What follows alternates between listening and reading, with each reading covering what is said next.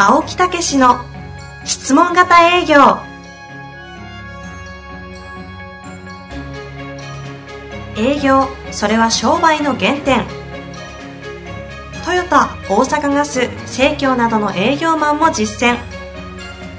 2万人を超える営業支援を行った青木武が営業の真髄を語り尽くします。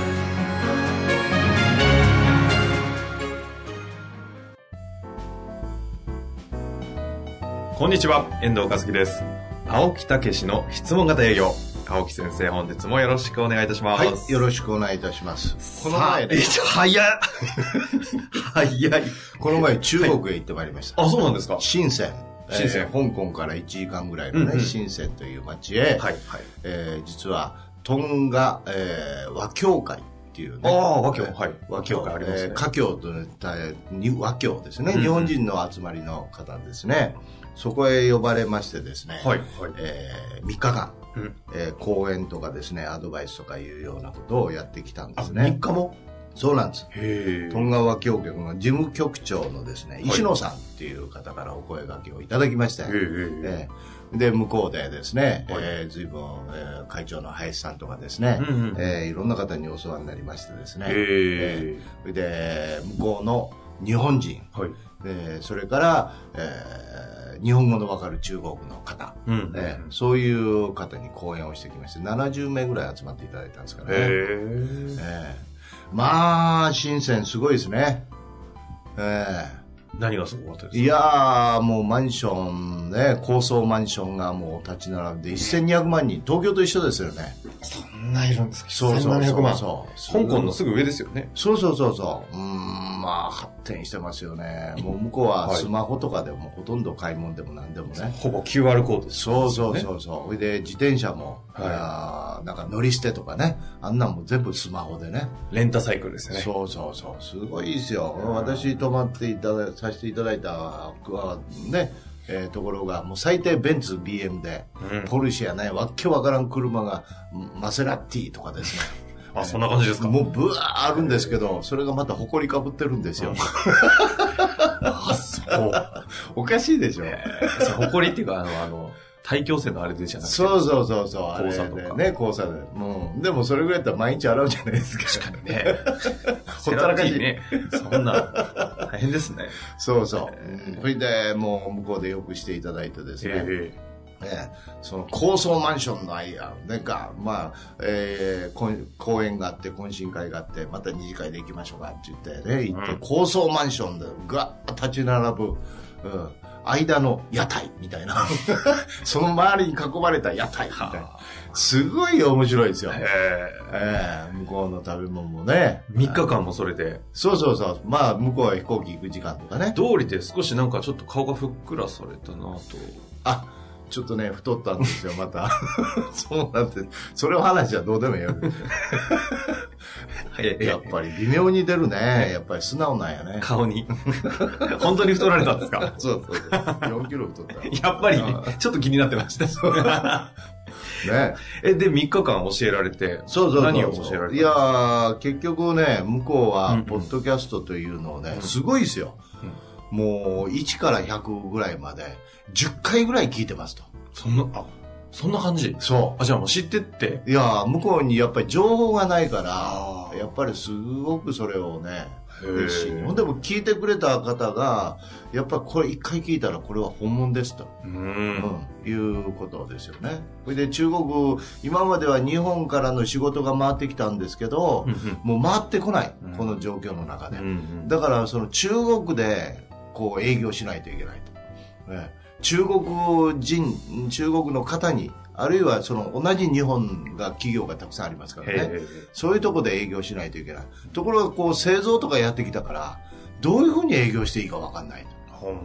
ええもう、それこそね、笑おうもつかむぐらいの感覚で、へこのポッドキャストを聞いていただいて。あ、そんな感じそうそう。これは呼びましょうと。はあ、あそうやって招聘されてそうそうそう。そういいうことなんけですか。よはあ、すごいですね。まあ、ほんでもね、はいパワーありますよ、向こうの人。うん向こうで活躍してる日本人の方はうんパワーありますよ。聞いてますか？ほんとほんと。うん。やっぱり戦後復興からガーッここもう深センなんか何年間かね、えーあれ、もうこう一気にやってますからね。もう私の喋り方がパワーが出てるでしょ、今。うん。うん。早口言葉になってますからね。そんな感じですよ。思い出してエネルギー溢れちゃいましたが、そうなんですよおーこうやって目も。おー日本負けてられないですよ。本当に。誰ですか？え？何、何役ですか？それ。本当。いやうん、まあそういうことでね、ぜひ、うん。えー、向こうのね、えー、トンガ和和協会の皆様、ありがとうございました。ー ここで俺言った。ぜひ頑張っていただいてね、また呼んでいただいたらもうね、行かせていただきましてね、またこっちからも行くことあるかもしれませんから、えー、よろしくお願いします。頑張ってください。さようなら。さようならじゃないです。あ、今から？今からです。今からです。というわけでね、まあそういう話もありましたが、今回もう年末ですよ。あ、あそうね。青木先生、もうね、これでちょうど12月の終わりをかけて、ね2017年を締めを迎える時に流れているこの回、えやっぱりね、ええ最後は、うんすか、青木先生の得意分野である、この目標をね、最後、来年に向けてどう立てていくか、はいどう振り返るかとえそうね。いう話をした方がいいんじゃないですか。ええまあぜひ、あの、私も長年これをどういうふうに目標設定をするかっていうことをね、うんええまあ悩み、えーそして勉強してきましたけどね、うんまあ私なりの方法というのをね、えー私はもう、ある意味では確立してるんですよ、自分で。そうですよね。ええで、やっぱりね、目標設定で一番大事なのはミッションとビジョンですよ。そちらに行きますか。そう。やっぱり自分、あの、自分がどうしたいのか。うん。えーどういう方向で行きたいのか。ビジョンっていうと、あの、目標ということになりますけど、遠い目標ね。うんうんえーで、遠い目標って、やっぱり、あの、確定しないじゃないですか。こんなんかなって。うんうん。いいんですよ、それで。抽象度が高いね。そうそうそうそう。うん。だけど、あの、それは自分のこの時代とともに、自分の成長とともにどんどん変わりますから、とりあえず今こういうふうなことをやりたい。はい。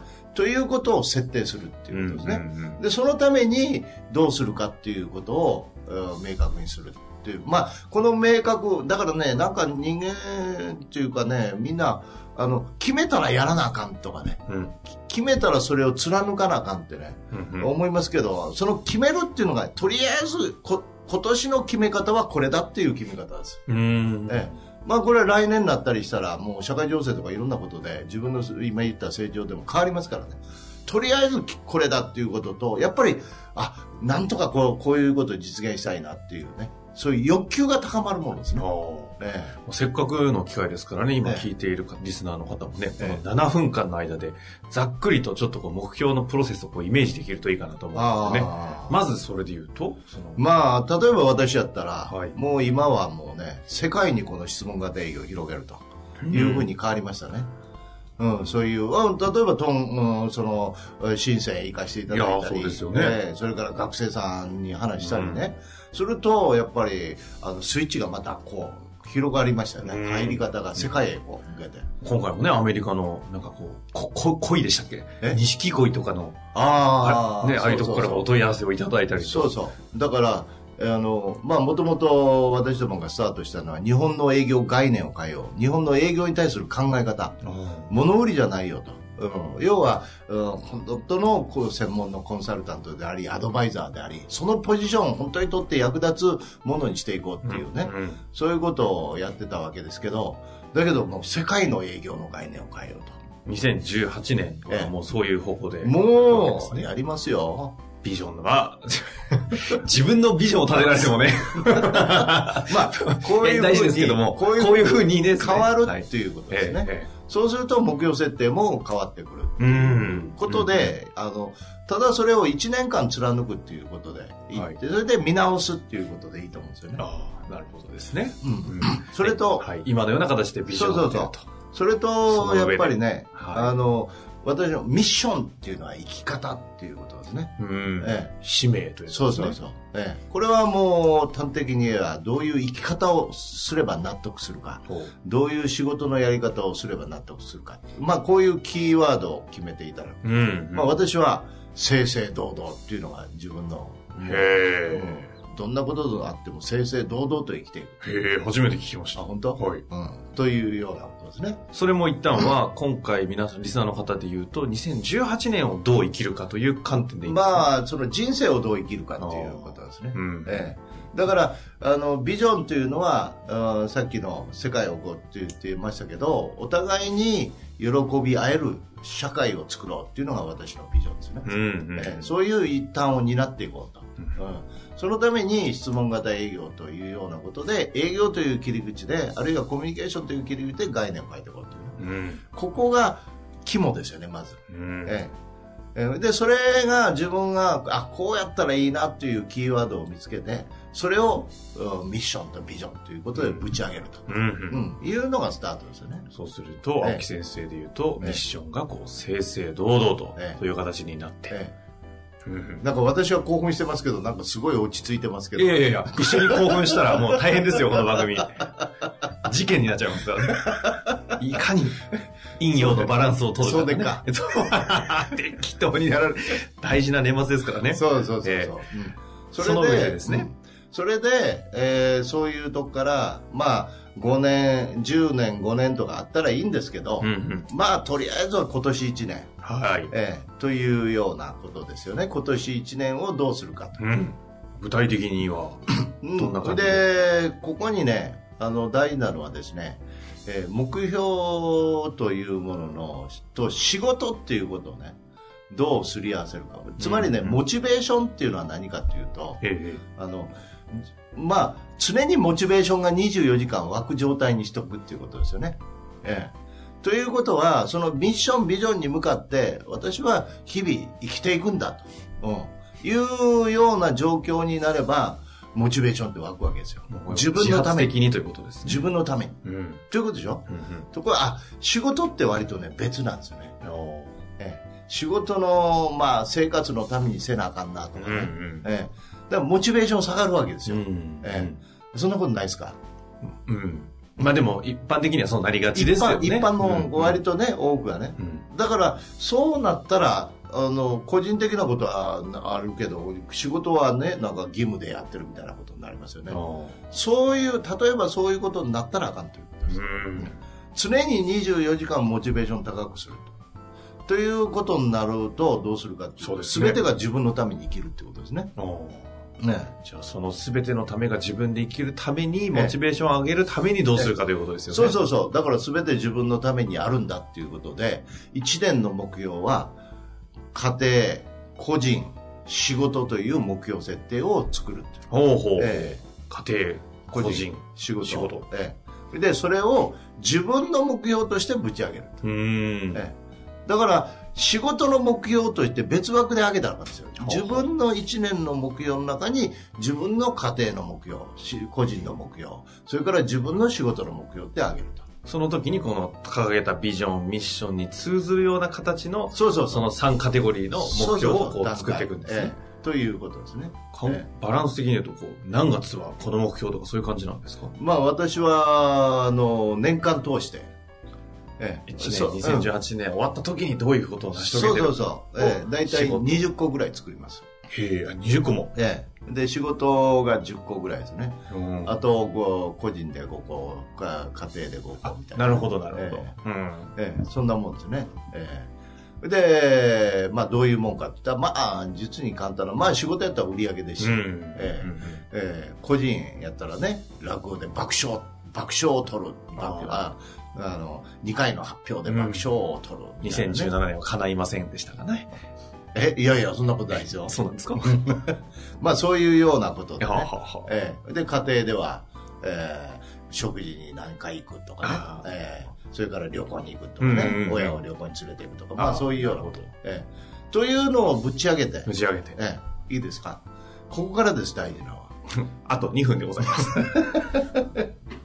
あの、毎日毎日それを忘れずに手放さずに追求し続けるということが非常に重要です。うん。ええ、ええ。分かってます？こあの、大事であることは、そのためにどうするかって話はあるんですかね？そうそうそう。うん。で、あの、毎日毎日追求し続けていくと、うん、まあ、そのために何をするかというと、読むか、うんうんええそれか、ええ毎日見るか、うんええそれか、ええ書くかっていうですね。掲げてね、えだいたい1月ぐらい過ぎると、え。ええ。もうね、忘れちゃってますもんね。そうそうそう。だから、正直な話、一番いいのは、やっぱり毎日書くっていうのが一番ですね。へえ、でも青木先生されてるっておっしゃってましたもんね。そうそうそう。毎日、一日一回は必ず書く。今でもですか？もちろん。すごいですいや、すごくないんですよ。それの方が絶対いいんですよ。忘れなくって。て。いや、まあそうですけど。だから忘れるっていうことが一番の問題なんでうすよ。ん、えだから忘れない。毎日書く。え毎日書いてるとどうなるかっていうと、だんだんだんだん洗脳されてくるんですよ、自分が。最近洗脳という言葉を許可しましたね。自分の中で。そう。すごいあそうなんだ、これが自分の目標なんだって思い込む時間がいるんですよ。ん。あミッションとビジョンに基づいてこの目標があるんだっていうことを、これは大切な目標なんだって思い込む時間がいるんですよ。すり込んでいくわけですね。それにね、1ヶ月、2ヶ月かかりますよ。あええ。そして思い込んだら、そのアイデアを探すようになりますよ。ええ、だから4ヶ月、例えば半期でどこまで行くかとかね、いくらそんなことを計画作ってもね、うんうん。思い込んでなかったら、その、あ、そこへ進んでいかないし、そのアイデアを考えないですよ。うん。うん。だからそこが一番実は、あの、お伝えしたいところなんですはあ。今日。だから目標作るの簡単なんですよ。うんうん。ええ、それを追求するためにどうするかと。うん。ね、それは思い込ませることですよね。うん。そのためには究極は書く。そう毎日。ええ、そして、それを毎日今度は、えーそれについて、例えば月間目標とかも作りますよね、私はね。うんうん。えええーそれで、それについてどうやったかっていう毎日の振り返りをする。そうですね。ここは、まあ何度も何度もお伝えしている振り返りというところに行くわけですね。そうすると、その基準に基づいて、はい。うまく進んでいるものは、えー自信になりますし、ううまく進んでないものは改善。ということですよね。ええなるほどですね。綺麗にキュッと最後はまとめていただきましたけども。れが、あの、振り返りが毎日振り返りするでしょ、はい毎日を集めて毎週の振り返りするでしょ、はい。毎週の振り返りを集めて毎月の振り返りをするでしょ？だから私は12月ね、えーもう10、もう12ヶ月済んだら、12 2ヶ月の振り返りがあるんですよ、これね。うんこれ、こういう、こういう。びっしりですよね。そうそういつものとに手帳ですか？そう。だからそうすると、1年の振り返りなんてすぐなんですよ。まあ、それはでも毎日やってるからってことですよそうね。いうことですよ。だから、1年の振り返りをして、それを見て、またミッション、ビジョンと、うん目標を作り直すと、うん。うんいうことなんですね。それがね、本当の理想の形ではあるんですが、ええ今年今回ね、これから目標設定をしていこうという方は、まず、その振り返りの部分は過去にないでしょうけど、そうそうそう。今回からね、そのビジョン、ミッションをベースに仕事、個人、え家庭。家庭か、はい。家庭ですね、はい。その3カテゴリーで、そう。まず年間の目標に落とし込んでいって、ええ。仕事特にね、仕事の目標はね、あの、なんかせなあかんとかいうのはあるんですけどね、毎日毎日その目標、自分の目標として思い込んでると、あの、言い聞かしてると、自分の目標に見えてくるんですよ。うん。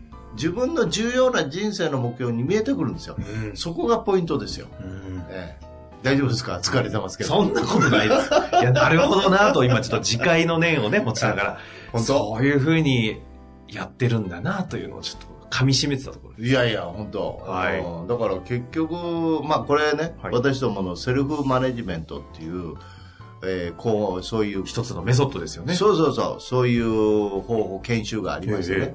興味ある方はそっち側で受けていただくと、それなんかもちゃんとお話はできますけどね。ああ、最後、今営業しました？いやいや、今、せん、せんあ、やっちゃった。冗談ですが。そういうことですよね。でもね、本当に素晴らしいものだと伺っておりますので、ぜひね、そういう形で活かしていただくといいかなと思います。最後に、2017年終わり8年に向けて何かメッセージございますか？まあ、私もね、62になりましたよね。本当に。ですね。えー若いですが。えーまあ人生、本当にこの年年になるとは思いもしませんでしたけど、うん。でも、まあ、ますます元気になってきてますからね。もう、本当ですよね。うん。ますます、はいまだちょっと頑張らなあかんなっていうね、うんもう展開していくぞ、みたいなね。うん。でもそれはやっぱり目標設定のおかげなんで、ええ、あの、それをぜひ身につけていただくと、えーいうようなことをね、やっていただいたらと思います。で、えー、一つ作ったら、もう最後のアドバイス。12月31日まで手放さない。えもうとにかく追求してみる。そうすると、どれぐらいできなかったら、ギャップもわかりますし、えー、それで自分を承認することもできる、ね、まあ、ギャップの方ができないで、ギャップの方が多いんですけど、みんなそれを見たくないんで途中でやめるんですよ。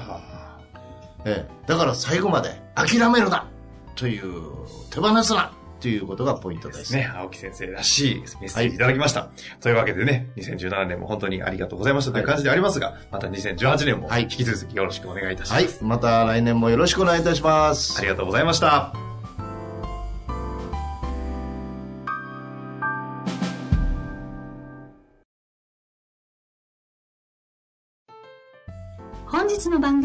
いかがでしたか？番組では青木武氏への質問を受け付けております。ウェブ検索で質問型営業と入力し、検索結果に出てくるオフィシャルウェブサイトにアクセス。その中のポッドキャストのバナーから質問フォームにご入力ください。たくさんのご応募お待ちしております。